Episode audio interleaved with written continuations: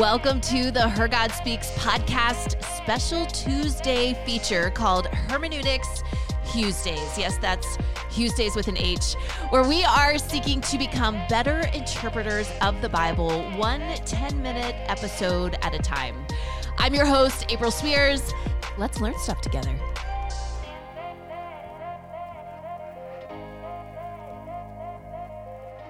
All right, you guys, it's time to start working through John Walton's new book, Wisdom for Faithful Reading Principles and Practices for Old Testament Interpretation. I am super excited about this one. Now, I want to make sure everybody understands this is not a book club, so please don't feel any pressure to read the book along with me. I'm going to work under the assumption that no one listening to this has read the book. It's simply going to serve as the main source of content for the next few months of these Hermeneutic Huesday segments. Now, today I want to focus on a small section at the beginning of the book, starting on page four, where Dr. Walton makes a really important distinction between a faithful interpretation and the right interpretation. After stating that faithful interpretation is the essential quest for anyone who takes the Bible seriously, he writes this Note that I frame this quest by the word faithful, not by the word right. People who take the Bible seriously have perhaps spent too much time and energy trying to insist that their interpretation is right and the interpretations of others is wrong.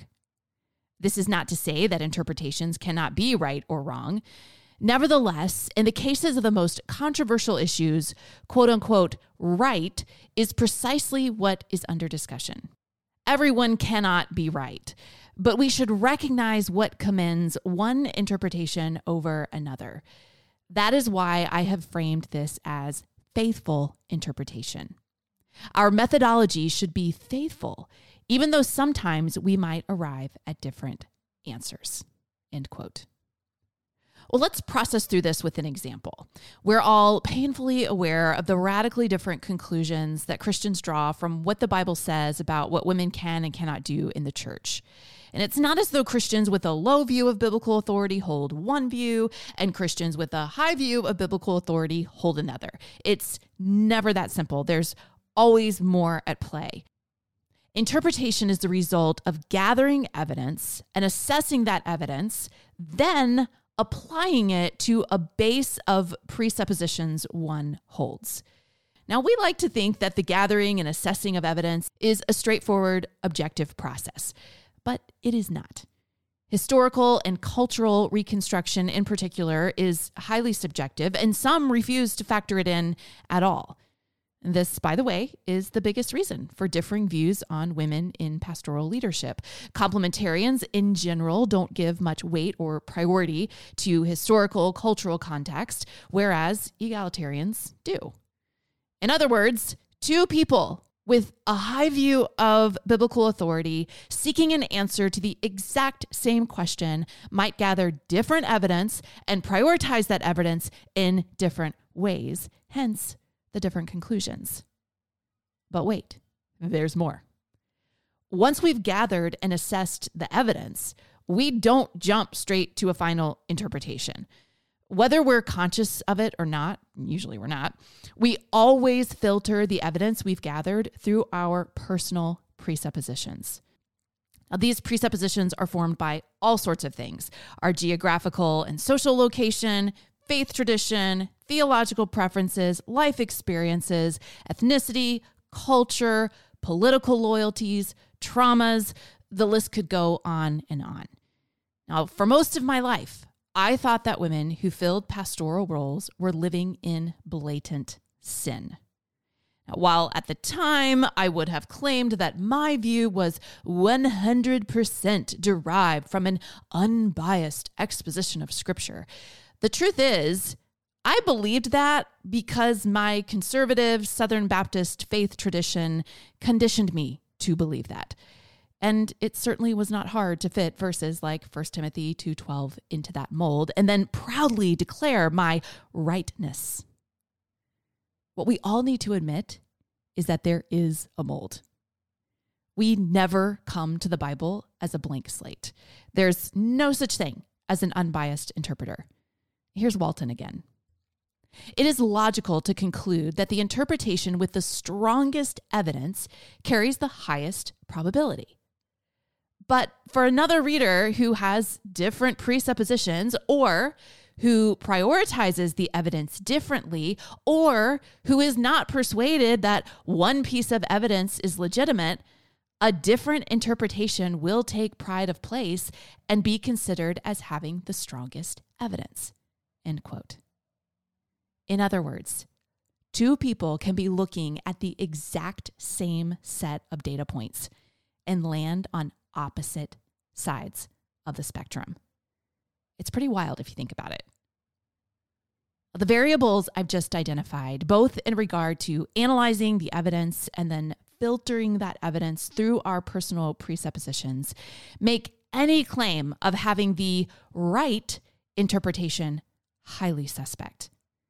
This is why Walton suggests we use the adjective faithful instead of right when we describe the goal of our quest. He writes this using the adjective faithful instead of right humbly recognizes that we all fall into pitfalls of blind presuppositions and overlooked evidence. We can only seek to be as faithful as possible. No interpreter is infallible. Maybe sometimes we will even be right, but that is not our claim to make. End quote. Interpretations can be proved false. But given the fact that we cannot interact with the original authors of Scripture and ask them exactly what meaning they intended to convey, interpretations cannot definitively be proved true. The best we can say is that given the evidence, this or that interpretation has the highest degree of probability. After several years of reassessing the evidence and finally factoring in the historical and cultural context of the Bible, I've landed in a very different place regarding women in ministry. What I hope to avoid this time around is the arrogance of assuming my interpretation is the right interpretation and that those who think differently than me are wrong. Now, I sincerely believe the way I see things today is a more faithful interpretation of the evidence than the way I saw things 10 years ago. But I do not and will not claim to be right.